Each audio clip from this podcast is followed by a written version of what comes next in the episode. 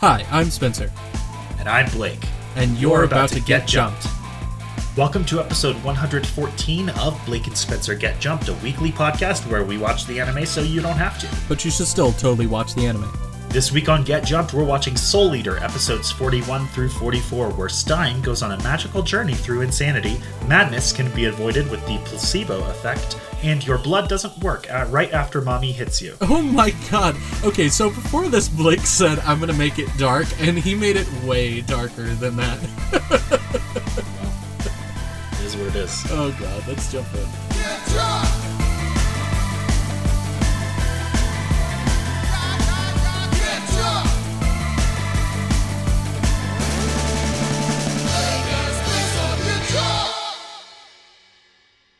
You know, in my defense, it's also a pretty literal translation. Oh yeah, it's like happens. it's it's totally literal on what happens, though. It is it is just a very dark version of what happens.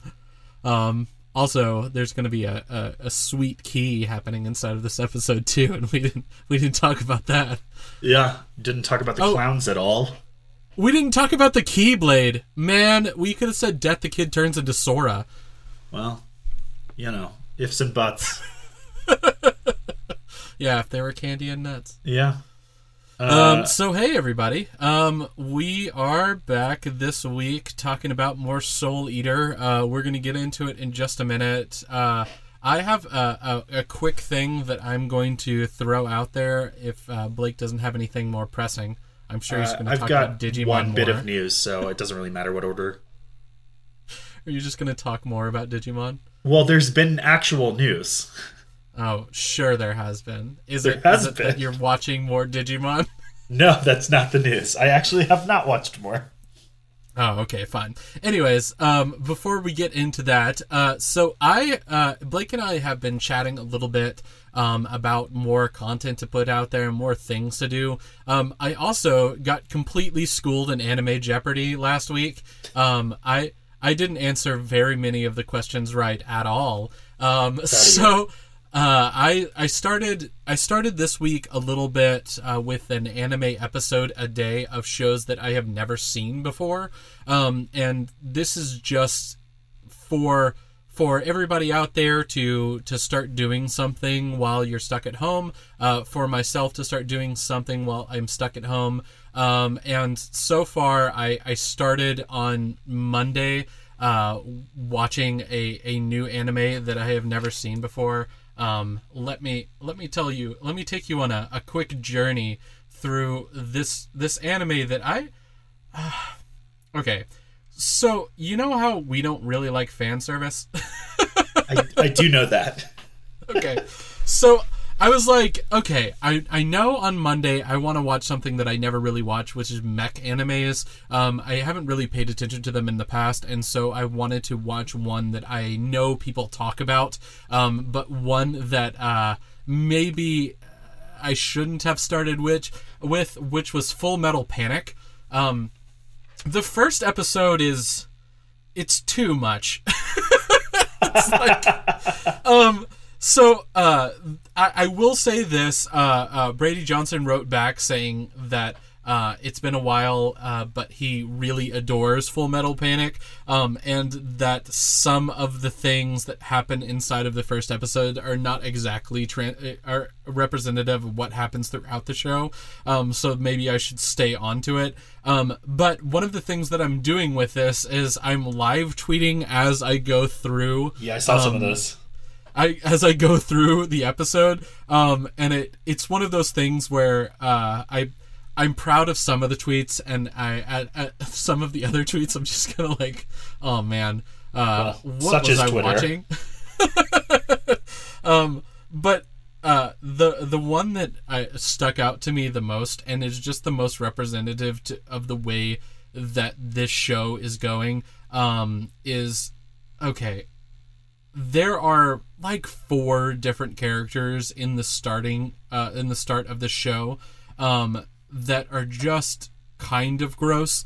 Um, and one of my favorite parts is they give this main guy who's like twenty-one Jump Streeting back to high school in order to protect this girl that's there from some threat that we don't really know about yet, um, was they give him just one condom and he's like, uh-oh, someone's going to high school and look out, random people, he has one condom. Oh my god, that just makes me think of the scene from twenty-one Jump Street, the uh, you know, the film remake comedy where they're like, don't fuck no students, don't fuck no teachers. Yeah, it's like it, it, it reminded me of that. There's also a character who every chance he gets a, uh, a moment to do it, it's it's very obvious that he's an older person uh, that shouldn't be inside of the school, and he is one of the guys that's like on the outside looking in, and he looks he he's keeping a photo of this girl when she was like thirteen, and now uh, and he's like, she's thirteen, don't look at her that way, and he's like, oh, okay, and then they're like, well, it was it's been a few years, so now she's sixteen, and he's just like, okay, and I'm just like, still gross. Yeah, I don't know much about age of consent in Japan, but I do know there's a lot of like young girls as sex objects creep factor in anime, and I assume yeah. that translates into the culture in a uh, less uh, obvious way. Yeah, so, and also, uh, but also the older guy posing as a younger kid just makes me think of It's Always Sunny in Philadelphia, when they do, like, Frank's origin, and they're like, how old are you, son? He goes, nineteen, sir! um, with that being said, though, I am going to uh, continue watching a, a new mech anime um, every Monday um, until I kind of run out of them. Uh, I'm just going to watch the first episodes through them, and then just kind of start circling back through them. Um, and then I'm going to try to do a different anime throughout the week. Um, and I, I was like, I'm going to do a full week last week. And then as I got into it, I was like, no, I would I would rather turn this into something that we would attach to the podcast.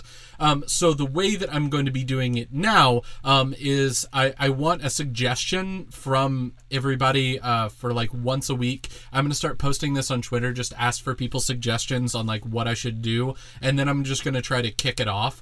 Um, the, the one that I was thinking about watching for Tuesday is use Tuesday as like Terror Tuesdays and have uh, horror anime. And I was thinking about watching Parasite: The Last Maxim, or The Maxim, I can't remember what it's called. But that anime is always one that I've thought about watching all the way through. Um, I think I've watched like one or two episodes of it so far, and it is gross, and it also kind of reminds me of uh, what would happen if uh, the Animorphs that came to Earth were actually super evil monsters that turn you into blade monsters, um, because it, it really seems like that's might be what it's going towards. Um, I'm into that. But I, I'm not one hundred percent sure what is happening inside of the show yet. Um, there's also a couple of animes that I, I would love to rewatch as Terror Tuesday animes, um, and Uh, one of them is Paranoia Agent, because I have, uh, I know that I have watched all of it, um, but I don't remember much of what happens other than the kid with the golden bat and the world turning into an insane paranoia world. And I think there's an episode where one guy turns into a fake superhero for some reason. I, I know it's a weird show, and I just want to rewatch it really badly, but anyways. So uh, I'm... I'm curious, have you seen Code Geass before? So, I've watched the first episode of Ke- Code Geass like three times. Okay. And each time I'm like, I'm going to keep watching it. And then each time I'm like, I'm going to put it down. I've watched the whole thing. I watched it back in college, so it's been a hot minute. And it's a show that I'd like to rewatch. Um, and it's actually one of the shows that I am thinking of trying to watch with my husband, who is not an anime person. But I think it has enough, like, uh, political chess matching that it's interesting even outside of anime. And I don't think it has a lot of, like, those annoying anime tropes of, like, you know, really over-the-top reactions or really over-the-top fan service and stuff. I think it's pretty light on that stuff in my mm. uh, in my memory, at least. It does have some real stretch ass pull, this is how that worked moments, but I think we can kind of look over those. Uh, but yeah, I, I remember really enjoying Code Geass, but I think the general consensus is that the first half of it is great, and then they jump the shark. And I do remember losing a lot of steam in the second half of it, so I probably would agree with that upon rewatch, but uh, it's real good. So if you're looking for a show to double down on, I would say check Code Geass, give it another pass. Yeah, it's also very difficult for me to watch mech animes, and this is one of the reasons I'm forcing myself to do it, um, because the the the standard that I hold mech animes to always is just Neon Genesis Evangelion, um, because that was my, one of my first animes that I ever watched. Um, I was in elementary school watching Neon Genesis Evangelion with a friend of mine over at his house. Um, and I was watching it kind of, we, we watched like six episodes at a time. And it was one of those shows that kind of shaped the way that I watch anime, yeah. um, with a young and impressionable mind who sh- maybe shouldn't have been watching that kind of anime. Um, but oh, at fine. the same time, um, it, it also, it gives such weight and existentialism to the way that they did Uh, politics inside of uh, mech animes that kind of makes me want all mech animes to have politics inside of them. And if they don't have those, I just want them to be as ridiculous as possible, because the other mech anime that I love more than anything else is Gurren Lagann. Um, mm. Because Gurren is just like, do you want crazy shit? Yeah. Do you want good humor? Yeah. Gotcha. Because it's just, the fights are ridiculous and the humor is high quality inside of it. You also, know, I've only ever seen the first beautiful. few episodes of Gurren Lagann, um, and I really liked it and wanted to keep watching it, but it was like, mm-hmm. it was back when I lived in San Francisco and we were um, watching it with a friend, and then that, you know, how you have like weekly dates to get together and watch stuff with friends, and sometimes that just falls apart and vanishes, and that's what happened, and I've never gone back to it, and I really want to. Yeah, but it's a it's a fantastic show. Um, wow. Anyways, that's what I'm going to be doing. So uh, if you have suggestions on this, I am going to open it up this week. I'm going to put the topics on each one of the days. Um, I'm still playing around with what the other topics I want to be on there. Um, so my suggestions are going to go up in a, a tweet on Monday. Um, I, I think I'm going to stick with Mech Mondays just because I kind of like it. Um, I think uh, I think Terror Tuesdays is an interesting one just because it's going to get me to watch animes that I haven't watched before. Um, but I, I I'm going to put his suggestions on the other ones that I'm going to watch, and then I'm going to stick to it. So if you want to watch along with me, you totally can. And I'll be naming what shows I'm going to be watching every day. Um, well, that sounds fun. You guys should check it out. Uh, you were talking about horror anime, and that made me realize that I am going to give an unplanned, unsolicited review of a horror anime that I was watching recently. Um, And uh, and it's a it's also an anime that I can't uh, I can't watch anymore. Um, it's called Tokyo okay. Ghoul. Oh my god! It's very popular, yeah. and I hate it. I... So some people some people have that response on Tokyo Ghoul. I am somebody who watched the first season of it, and I, I watched it all the way through. Um, I liked the fights, but also at the same time I was like, oh, yeah, this is really, really fucking graphic. Um, yeah. Let me say uh, I can see why people would like it. I mostly don't like it because it's not my thing, rather than because it's not good. Um, it's just really outside of my interests. It is a niche interest. It's the, the concept is that there are people who are actually secretly ghouls, which are kind of like zombie vampires, uh, essentially, because they, they feed on other people, and they do it not by sucking their blood, but by literally consuming those other people. Um, they can then extend sort of a hardened blood-like scale weapons from their bodies, and that part is very cool to me. But as we have discussed in our Hunter x Hunter episodes, I am not a huge fan of people being eaten, and that is a real it's a, har- a hurdle that is hard for me to get over.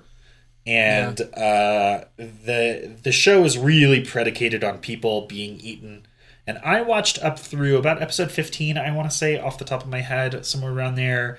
The main character was being tortured by this dude who was like cutting off his limbs and waiting for them to regrow and then cutting them off again. Uh, and so if that's your jam, Tokyo Ghoul has that in spades. It is not my jam. I don't like the sort of like misery porn that the show seems to traffic in. And uh, I don't like people being eaten. I don't particularly like people being tortured.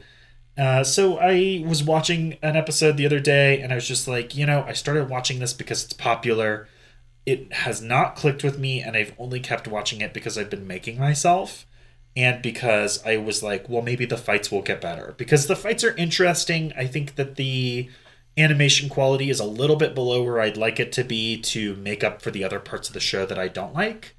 And mm. the powers uh, at the point in the show where I was are ill-defined to the point that, uh, you know, I'm I'm a big fan of the Naruto and Bleach theory of powers, where they have very specific things that they do and very specific rules that they follow, and you understand those, and then you get to watch the characters use them in creative ways. Uh, I love that shit, and Tokyo Ghoul is much more on the nebulous, I can shoot these things from my blood arms at you, and uh, it just doesn't do it for me. It's just not my thing. Uh, it is super bloody. It's, I guess, technically horror. I think it's more suspense, because uh, I don't think they try, try to scare you as much as disturb you. I feel um, like it's an action anime more than anything else. I, you what? I, I do not find it to be a horror or a suspense anime. I never felt sus- suspense, and I was never really horrified watching it. It was definitely just like a, a very bloody action anime to me. Uh, okay, well, maybe it changes and gets more action-oriented, but like I said, I got like fifteen episodes deep, and I felt that the action was pretty lacking. Um, mm. And part of that, again, was my reaction to the actual action sequences and being kind of underwhelmed by them. Yeah. But, uh, uh, yeah, I felt I felt like they were going for this whole thing. Like, the last episode I watched, this dude's torturing him. And then there's this big bit near the end where he kills these two people because he's trying to get the the main character who's being tortured to decide which one survives. And he is paralyzed by the awfulness of that decision and doesn't make it in time, so they both die. And it's just this whole thing where, like, the point seems to be putting the character in these, like, over-the-top horror kind of Saw-like scenarios. Yeah. And then running him through the ringer before resolving it with an action sequence. And I don't want to run through that ringer, so it's just not for me. I can understand why it would be for people. Uh, it's not for me. I, I used to date a guy who was really into like horror movies and bad movies in general, and I I can enjoy them from a certain standpoint, but he had like a severe love for them, and like I see why. It's just not a love that I share, and uh, this is one of those situations where I'm like, I am not saying Tokyo Ghoul is bad. Uh, I, I think it's perfectly fine. Uh, I think the storytelling is fine. It's just not a story that I like being told, and so I'm not going to watch anymore. Um, yeah. Anyway, uh, Digimon news. Um, real quick, the new Digimon Adventure anime that I was gushing about has been placed on indefinite hiatus because of the coronavirus. Oh, uh, God. So they got three episodes in, and there is no more. I don't think it's been canceled. I think it is an indefinite hiatus in that they don't know definitely when they'll be able to get back to it, rather than they intend not to get back to it. Uh, it has been, in my understanding, wildly successful. And uh, I think that they are eager to continue with it. Um, it's also my understanding, as I said, I haven't watched more than the first episode. There are now three available. Um, it's my understanding that the first three episodes essentially create a mini movie. So if you're interested, it's a good time to go watch those episodes. But just know the next episodes will not be forthcoming. So approach it like a movie that is teasing a series T B D instead of the first three episodes of a series that was supposed to continue, which is technically the truth. Um, also in Digimon game news, Digimon Survive, which is the tactics R P G with permadeath that's coming out, uh, has also been postponed. Uh, but the news on this has been weird. I got several uh, updates that it had been postponed indefinitely. Um, several stories that had been postponed because they wanted to rework it be- after the premiere of the Digimon anime, maybe to make it less or more like that Digimon anime that is coming out now. And, uh, or I guess was coming out now. Um, and then also, I then read a story that the uh, reports of the postponing of the release date of Survive, or the indefinite hiatus of the release date of Survive, were a misquote in the magazine that had then been clarified by somebody on the production team. So there have been a lot of stories about how Digimon Survive has been indefinitely hiatused, and more in the way of, like, this might never arrive, versus, like, the Digimon Adventure, which is, like, they're just not at the office right now. Mm-hmm. But, uh... I think that's not true, but there it's just been kind of an up and down week for Digimon news um, after yeah. a big week for Digimon news in the preceding one. So yeah. that's where um, we are. Thanks, coronavirus. Yeah, yeah. I, I just, I think a lot of things we're not going to be able to get uh, when we wanted to get them. And I think yeah. that that's one of those things where it's just like, I'm erring on the side of, uh, this is, uh, obviously this is, This is one of the things that, that sucks right now. Um, but at the same time, I'm going to throw it out there that there is a ton of content that has been released over the past couple of years in the anime world, and there will be more stuff coming out. So this is kind of a good time for, if you're stuck at home, it, it, watch along with us, watch our the shows that we're covering, watch m- with me every week um, to go through these episodes of anime, and maybe find something new that you love that you didn't expect to find because you're doing a deep dive because you can't get your automatic fix. Right. Um, yeah, this is that time that, for the uh, backlog clearing. Yeah. Um, with that being said, we are about to jump in, I swear. But the last thing that I, I really wanted to point out this week um, was a, a a quick plug on uh, reviews for our podcast. Um, Blake and I have been talking a lot about additional content to put out for people. Um, and one of the things that we are having, we're actually having a meeting about today, um, is uh, possible additional content that we can stick with that keeps on coming out. Um, I've tried to do Patreon only episodes. Um, I've tried to um, do a, a couple of video ones that I, I didn't really like what we were churning out. Um, and I've gotten a lot of different reviews, especially talking about uh, requesting more Naruto content. Um, so uh, we are definitely hearing you in the reviews. Um, but one of the ways that we get pushed forward with this show, if you if you like it and we like putting it out, um, is that reviews help people find our show uh, so that we can grow into a bigger podcast. And if you really like the show, um, uh, this is not a plug for our Patreon. As always, if you want to, it's fine. We we love you if you put on Patreon. But what would be uh, even more exciting to us right now is if you just like straight up told somebody else or told a couple of people about the show. Um, yeah. it, it, we we definitely get a, additional listeners from our core listeners uh, who just tell a friend to listen to the show, and you know how that can kind of spread. And people usually take their interest from the people that they know more than they take them from like articles about like the best podcast to listen to or the, the best anime podcast or random stuff like that. So we, we trust you, our small but mighty audience. Um, but, uh, if, if you, if you want additional stuff to come out of this podcast, um, we definitely want to make it, and we're definitely trying to figure out how to do more and more stuff. Um, but it, it would really help if we could end up turning this into something that we we you you know are doing as a a side job instead of just like a side project. Right. Yeah, it's a, it doesn't take up a ton of time, but it is something that's kind of on our plate at all times, because as soon as we finish one episode, we have to think about the next week's episode. And so yeah, any any support, any growth that we can have that would be fostered by you guys would help us out. But also, I'll piggyback on that. Any ideas that you have of content that you would love to see that you're not seeing, let us know. There's obviously some things that we probably can't facilitate. Like, I don't know that we could release more episodes in a week or cover more shows than we're covering right now. But if we could release, you know, side projects like what Spencer's talked about, um, you know, these are the kinds of things that we've been been considering for a little while.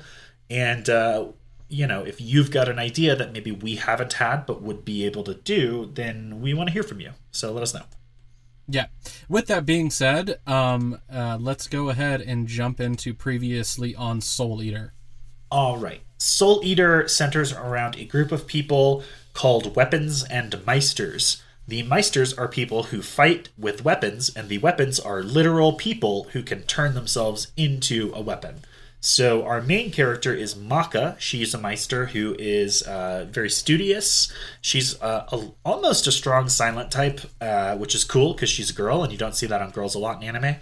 And uh, her partner is Soul, who is a bit of the like laid-back slacker stereotype who can turn himself into a big-ass scythe.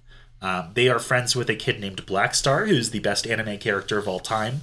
Blackstar is a super conceited uh, ninja character who is so into himself that he can't help but scream about it at all times, which gets in the way of his ninja-ing. But he's also a competent fighter, and he partners with a uh, very soft-spoken and reserved girl named Tsubaki, who can turn herself into a variety of ninja weapons. They have also become friends with Death the Kid. Death the Kid is the son of Lord Death. They are both Shinigami, and so they are gods of death, basically, instead of people. And Death the Kid is a uh, a pretty smart, uh, calculating character who has a stumbling block of being obsessed with synergy and with everything being lined up perfectly, and that can stop him from winning fights or being involved in situations where he would otherwise be succeeding. He uh, consequently has two partners so that there is synergy to them. They are sisters Liz and Patty. They can each turn into an identical gun, and he shoots those at his enemies. Um, and then the last of our kind of hero core is a a person named Krona. I almost said a girl named Krona. Krona is uh, gender non-specific. We will usually use they pronouns for Krona, but uh, if we slip up, please forgive us. Um, Krona had a really shitty upbringing because their mother is a witch who wanted to use Krona as a weapon and a tool rather than have Krona as a kid.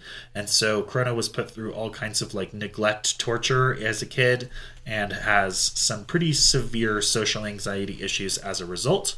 Krona's weapon is also pretty unique because instead of being a person that turns into a weapon that they carry, Krona's weapon is their own blood. It is kind of, I guess, like a magical or maybe demonic creature named Ragnarok, who is uh, uh, Krona's blood, and specifically black blood that lives in Krona's body and can manifest outside of the body, usually as a sword, but also we've seen wings and like the blood droplets can turn into spikes and stuff like that. So Krona's got pretty cool powers. Um, Krona also is in sort of trouble because Krona was manipulated by their mother, Medusa the witch, uh, into basically bugging one of the professors at the school they all go to, which is the D W M A, where they learn to fight better with their uh, Meister weapon partnerships. Um, Krona bugged this person, didn't really want to, but, you know, after a lifetime of abuse, it's hard to escape that kind of thing, and so was, was sort of uh, browbeaten into it. And that bug has allowed the witches to spy on the heroes and also to make one of the other heroes go insane. Uh, that hero is named Stein. He is already a little bit prone to insanity, but he's also a super proficient fighter, and so he has served as a teacher slash mentor to our heroes in the series up to this point. Uh, the big bad that the witch brought back is a guy named Asura. Asura is... he used to be a human, but because of some real fucked up things he did in the past, he has turned himself essentially into an immortal god of madness. With his arrival and uh, re-arising, he has started to spread his madness throughout the world. So people who are more susceptible to going insane are starting to lose it.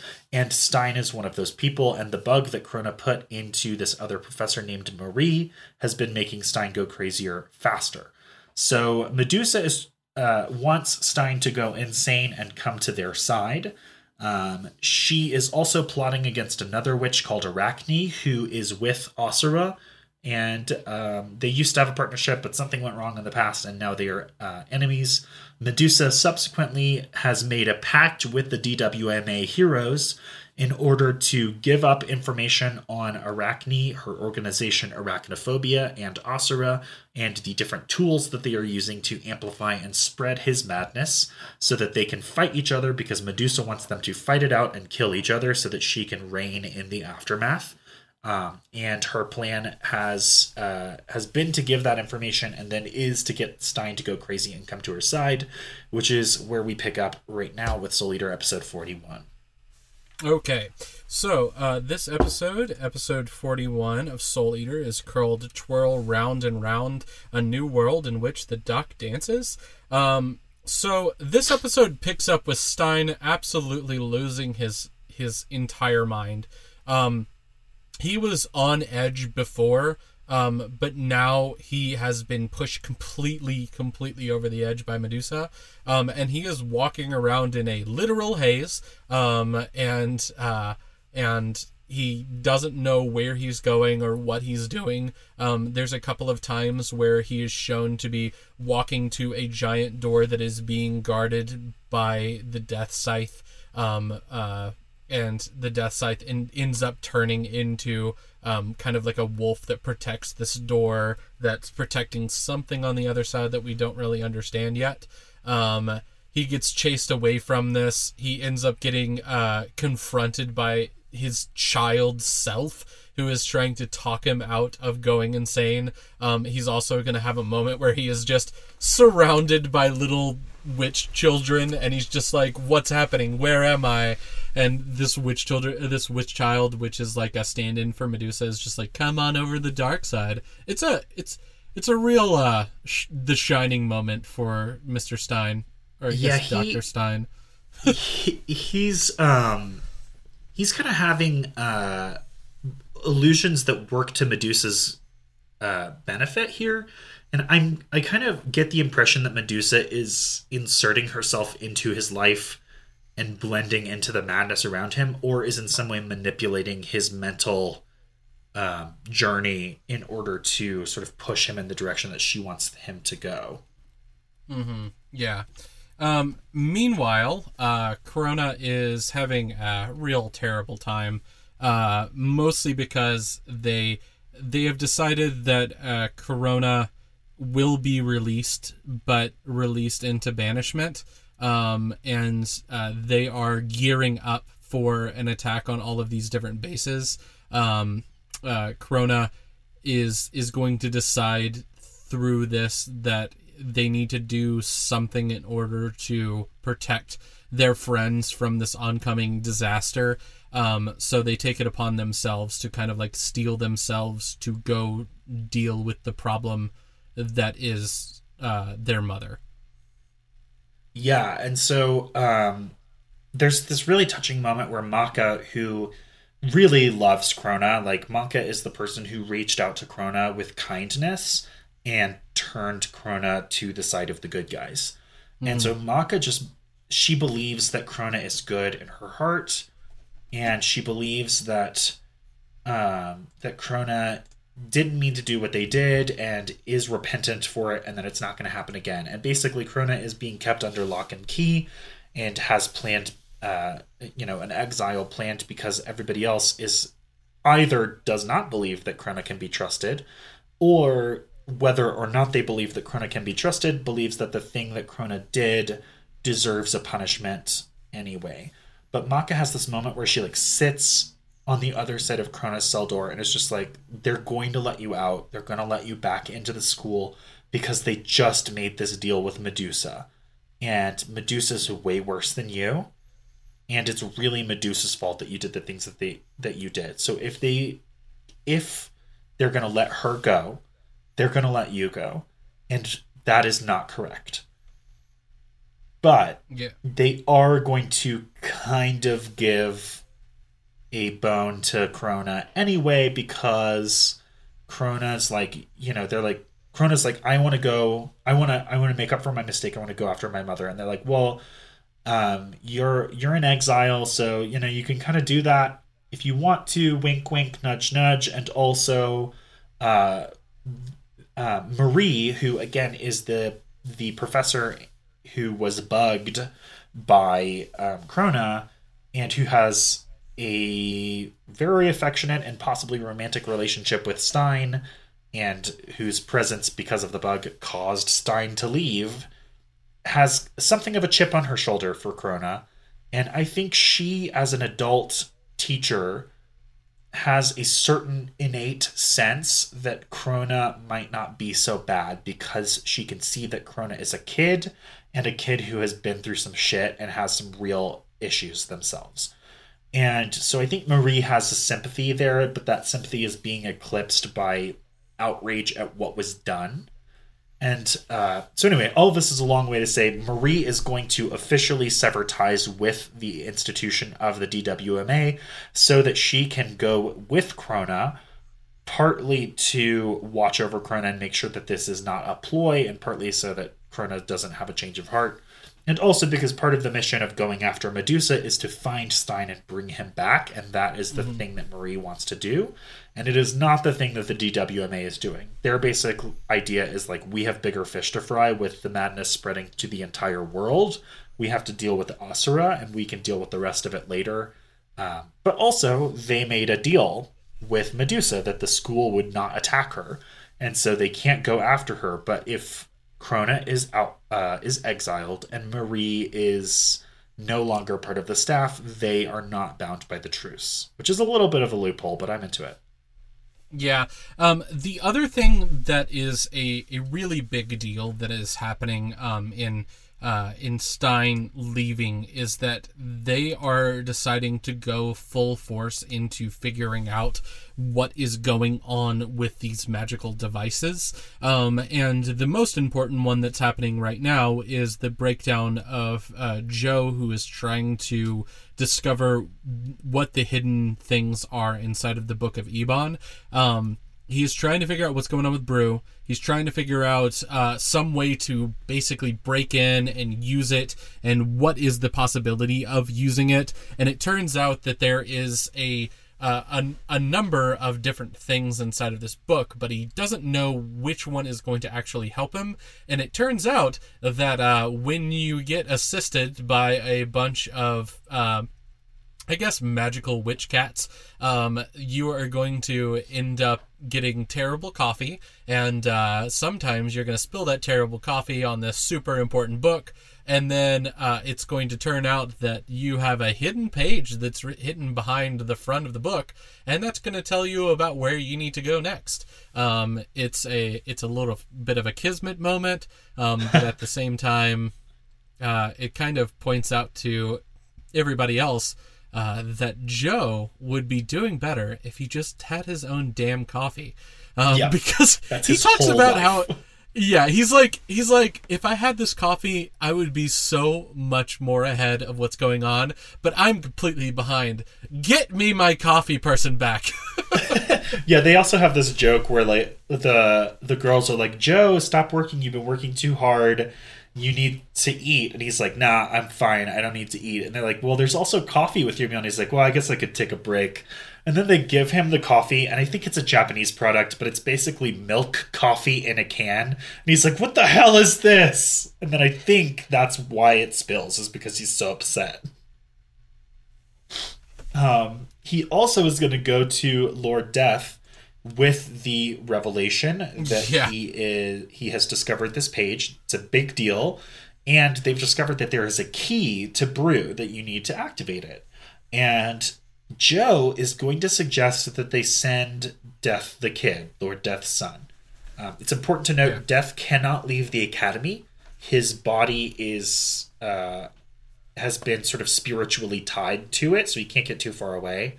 Um, and that was because he was trying to keep Asura locked up there. And I think maybe now that Asura is gone, he just doesn't know how to undo it. Uh, that's the impression that I get. Um, yeah. And then... So Death the Kid is his son, but is also not a human. It's a Shinigami. So Death the Kid might be the right person for the job. Unfortunately, Death the Kid is has recently developed a huge suspicion of his father and the school and their motives. He feels like there is something they are not telling him about what these magical tools are or can be used for, and what the school intends to do with them. And he is not buying it. He feels like there is some extra game play- playing going on here. And because he's not in the loop, he feels like he doesn't want to support it. So he's really suspicious. And Lord Death is like, I'm not sure if I should send him, because he's pretty upset right now. Yeah. He is going to end up going, though. Um, right. And uh, then uh, the the last part of this episode is is really just kind of, it's kind of twofold. Um, the the first uh, important thing that is going to happen, uh, well, I guess they're both important, but one's more ridiculous than the other one. Um, the first important thing is that Stein is going to finally be pushed over the edge when he hallucinates that Marie has killed herself. Um, and uh, then...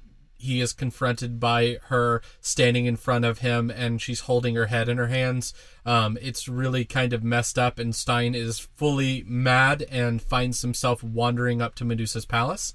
Um, and then the other thing is that there is a decision on who is going to fight uh, against the main uh, the main villain, which is going to be Asura, um, by playing a game of basketball, and Uh, Blackstar ends up accidentally getting it knocked off the side of his head, and it ended up going in, and because of this he wins the game. And then there's this hilarious moment where he like he looks up and he's like, yeah, I nailed it. And then it cuts over to them and they're like, oh, what's wrong with your neck, Blackstar? And he's like, what? And his head is just turned sideways like his neck is broken. Yeah, this is not an official competition. Like, the D W M A is not like, who's gonna fight Asura? We will decide with basketball. But uh The the kids, our main hero kids, are, like, blowing off some steam, essentially, and they're kind of having one of those, like, playground bets where they're like, oh, there's this thing coming up, let's make a bet on, you know, the outcome of that thing based on what we're doing right now. So the, the thing is that somebody's got to kill Asura, and they're like, one of us is going to kill him, ha ha ha. Um, and who it'll be is whoever makes the shot. And it's actually, it goes in... from Blackstar, but it is a shot that Maka makes, and she accidentally bank shots it off of Blackstar's face. So they kind of both made it in. It's pretty great. Yeah, it's it's very, very funny. Um, anyways, that's going to take us into episode forty-two, Charge Baba Yaga's Castle. Things are kind of gloomy. Um, so just a little uh, bit. Yeah, so this episode is... Uh, It's upsetting in a couple of different ways. Um, so the the first one is is going to be about uh, Maka. Maka is is really upset um, with the D W M A, and the biggest reason why is because she doesn't think that what's happening to Krona is fair at all. Um, she is uh, she she decides that she is going to. Um, step in and go and take charge inside of this, um, but she doesn't know how exactly she's going to do this and if she should just stay in involved into in the plans that are currently going on, or if she should break away from what they decide to do um, to to take over um, the the successful retrieval of Krona. Yeah, she wants to go after Krona because she doesn't think it's right. But the D W M A is not going after Krona because they need to deal with Asura. And there's all these machines scattered yes. throughout the world that are um, enhancing the amount of madness that's spreading because of Asura's revival. And they didn't know where they were, but because Medusa made a deal with them, they now know where they are. And so they're like, we need to go take care of these things. And she is having a real hard time with it. Uh, yeah, they... They then, uh, Maka's going to encounter Sid a little bit later. Sid is going to reveal that Krona has been fully exiled, um, but uh, inside of this exile, Krona and Marie have decided that they're going to go fight Medusa to retrieve Stein, um, and uh, they they go on their mission, but this is weighing so heavily on Maka that she's just like, I don't know what I should do, and Soul's just like, I know what you should do. You need to stand up for the things that you really believe in. And he, he, this sticks so hard inside of Maka's head that she's just like, fuck it, I'm leaving and going to do something. I don't know what it is yet, but I'm going. And Soul's just like, yeah. Yeah. They don't come to this realization until they've already been deployed in the field and they're about to like yeah. go into battle. And Maka mm. just can't get over it. And so it's sort of like, this is her whole arc through this episode is like she's having trouble with this. And by the end of the episode, she decides to go off instead of following the rest of the team into battle. Um, mm-hmm. Meanwhile, at the D W M A, Spirit, who is Maka's father, and is the death scythe to Lord Death, has been prepping the students to deploy against Asura and the Arachnophobia organization. They're all going to go out. They're going to be storming this castle called Baba Yaga Castle, which uh, made me think of Justin Gerhard, or Jason Gerhard. Um, and uh, did you see when he did Baba Yaga, or was that after you? No, I've seen it. It's ridiculous. It's amazing. Uh, so the um, Baba Yaga. Yeah. So they're going to be storming this castle, and they're like, okay. So Asura's whole thing is that he makes people go crazy. So we're going to su- uh, give you all these supplements that are madness suppressant, so that they will help you not go crazy. And then back in like the war room, where there's like Lord Death and a couple of the Death Scythes who are talking to each other, they're like, that's not a thing, right? And he's like, yeah, it's a placebo, but, you know, any little bit helps, which I thought was really smart. Yeah. Okay. Um, the next two things before the end of this episode happens are um, Arachne, uh, she's figured out what's going on. Um, she figured out, because all of these different places are being attacked at the same time, that she must have been betrayed by Medusa. Um, and so uh, she decides that she is going to deploy troops to protect all these different locations. Uh, the last thing is just a fight that I want to see more of at all times, uh, which is Law fighting against Grinko. Um, Um, uh, or Girico. Um, I I just love these battles that they have back and forth, and it's basically the only thing that Justin Law ever does is fight against these chainsaw leg motherfucker. It's yeah. just like it's really interesting. I I've also been looking at the trivia and the like differences between the anime and manga, because as a reminder, this anime has sp- split from the manga and is now telling a unique to the anime story. Um, that has some inspiration, but like there are some really surprising things. One of which is uh, Justin Law is not in this battle or in the, you know, um, corresponding battle that the ma- manga has, because he has been revealed to be a murderer of one of the other characters who is dead in the manga, but not in the show. And he was like some sort of double agent or something. And I don't think that ever happens in the show, but it is true in the manga. In the same way that, like, yeah. apparently in the manga, Krona never actually comes back to the good guys. Yeah. Anyways, um, the next episode is going to be episode forty-three, The Last Magic Tool, Mission Impossible for Unarmed Kid.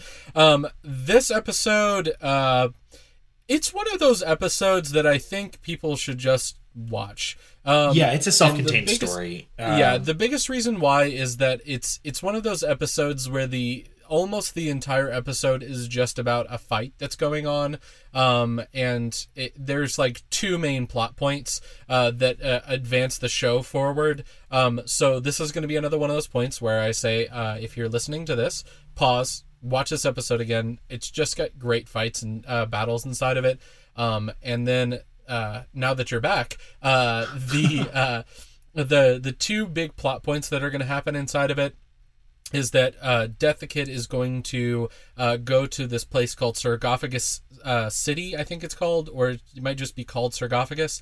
Um, yeah, I can't Sarcophagus. Remember. Um, and uh, then uh, he is going to find a magical tool, which is a sword Keyblade. Um, at one point he is going to be separated from Liz and Patty, um, and go down into this place to find this sword Keyblade. Um, and then he is going to escape with it and get help from Liz and Patty at the end of it. Um, there's a lot more other things that happen inside of us, but not super important to the plot moving forward. It's just fun. And that's yeah, one of those things that happens in Soul Eater, where it's just like some of these episodes, like we can talk about, but man, they're just super fun to watch. And this one is Yeah, fun. he he fights these two horrible clowns, and that's fun. And he goes into the city by himself, and so he's at a disadvantage. And the reason is that there have been people, you know, all the people in the city disappeared twenty years ago, and anybody who's gone in it since has disappeared. And he's like, well, I'm a Shinigami, so maybe I won't be affected by whatever it is that's disappearing things, which mm-hmm. turns out to be these horrible clowns. And then Liz and Patty come into the city anyway to rescue him, and it's it's real nice. It's a good time. Yeah. Um, there's also it, it a also... kick-ass fight scene with Blackstar oh, yeah. at the beginning. Oh, yeah, I forgot about that fight at the very start. Blackstar, he is just going to murder some golems over and over again. Um, it's awesome. So it's not super important. It's just cool. Um, yeah.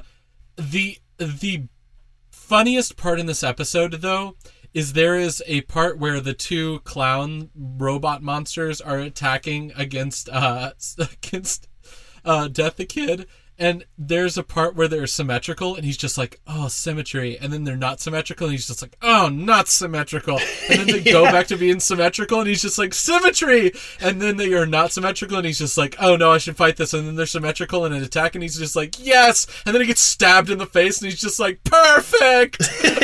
yeah, I think he gets stabbed in each cheek at the same spot, and he's just like, yes! yeah, it's just like, it's just like that euphoric moment where he's just like, yes, I don't care if I die. This is worth it. um, the only other important thing that happens in this episode is in regards to Soul and Maka. We are going to see that they are rushing off, and Soul is just like, hey, Maka, where are we going exactly? And Maka's like, you know what? I don't know. I was just kind of like moving to move. Like I wanted to act, and I am acting, but you're right. I don't really know where I'm going. But you know what? I'm going to try and sense the soul wavelengths of Krona and Marie and Stein, because they should that should show us where Medusa is. Soul is like, look, mm-hmm. you're not going to be able to do that because um, witches have this thing called Soul Protect, which prevents them from being sensed. And Maka is like, you know what? I I think I can do this, but I can't do it alone. We have to we have to work together. We have to be in sync in order to do this. And then I think I can find them. And so he's going to be like, all right, well, we'll give it a try. And that is going to be the only advancement of a plot other than Clown City. Yeah. Um, and then the very, very last thing is going to be, uh, as the clowns are going to die, um, one of them is going to um, regurgitate a message uh, from um, the original creator of the Madness Clowns, um, which is just saying that, Um, you have to be worthy to wield this magical weapon. Um, and uh, Death the Kid is just like, I don't know if I'm worthy or not. Um, and then that takes us into episode forty-four. Um, Weakling Corona's determination for you for always being by my side. Um, this episode is great. Um, and yeah. one of the reasons that it's so great is it is a contained beginning of a fight. Um, We are going to leave this week on a pretty big cliffhanger. Um, yeah, I didn't mean to, but it happened. Yeah. So really what happens inside of this episode is it's, it's, it's very, very tight in one part of the story, moving the plot forward for the entire show, which is that Krona and Marie are going to fight against Medusa and Stein. Uh, Stein has been uh, taken over by Medusa, and his madness is complete. He is going to start a fight with Marie. Um, uh, Medusa is going to fight against Krona. Um, there is a lot of back and forth with them, just, you know, moving plot forward and having quick fights and back and forths. It's just mostly a fight episode. And then the most devastating moment, though, is when Medusa is going to uh, use her soul wavelength to resonate inside of Krona, uh, because she understands how Krona's uh, uh, weapon works. She is able to make it not able to protect Krona anymore, and Krona gets slashed open. Uh, their blood just pours all over the floor, and they usually use that to turn into spikes. But because he, uh, they've been hit with a soul wavelength, they can't use it as spikes, and they are just completely, completely helpless. As uh, Medusa is swinging down a blade, uh, we have just a split second where we just believe that Krona might be dead, and then it cuts up to Maka catching the blade with uh, with Soul, and then we go on a cliffhanger. Yeah, uh, and um, it's pretty dope. It's a really good fight. Uh, it's clear, like, Marie spent some time trying to reach Stein, and he is just gone. Like, he is lost to them. And oh, yeah, so... he is gone, gone. Like, he... Uh, there's even a part where he's just he's he's holding a cigarette in his mouth, and then he just bites through the cigarette as he's, like, attacking into Marie. It's really messed up. Like, it, yeah. But it's it's pretty great. I mean, it's this is good plot advancement, but it is plot advancement through fighting, and the fight is really good and fluid, and a lot of stuff happens, and it's just, we're not going to be able to do it justice here, so you have two episodes to watch for your homework, minimum. Anyways, uh, stick with us after the credits, and we'll talk about what's coming on next time. Blake and Spencer Get Jumped is made by Forever Summer Productions, with sound editing done by Rashad English of Plain English Productions. He's our level six sound wizard. Level up. Our podcast is ad-free, and we want to keep it that way. If you want to keep it that way too, please consider supporting us on Patreon. Follow us on Twitter at B and S Get Jumped. Like us on Facebook at facebook.com forward slash Blake and Spencer Get Jumped. Or talk to us on Reddit at reddit.com slash r slash Get Jumped. If you like the show, please like, subscribe, and leave a review. Reviews help other listeners find our show. New episodes come out every Sunday on iTunes, Google Play, Stitcher, Buzzsprout, or wherever you get your podcasts from. And hey, thanks for listening.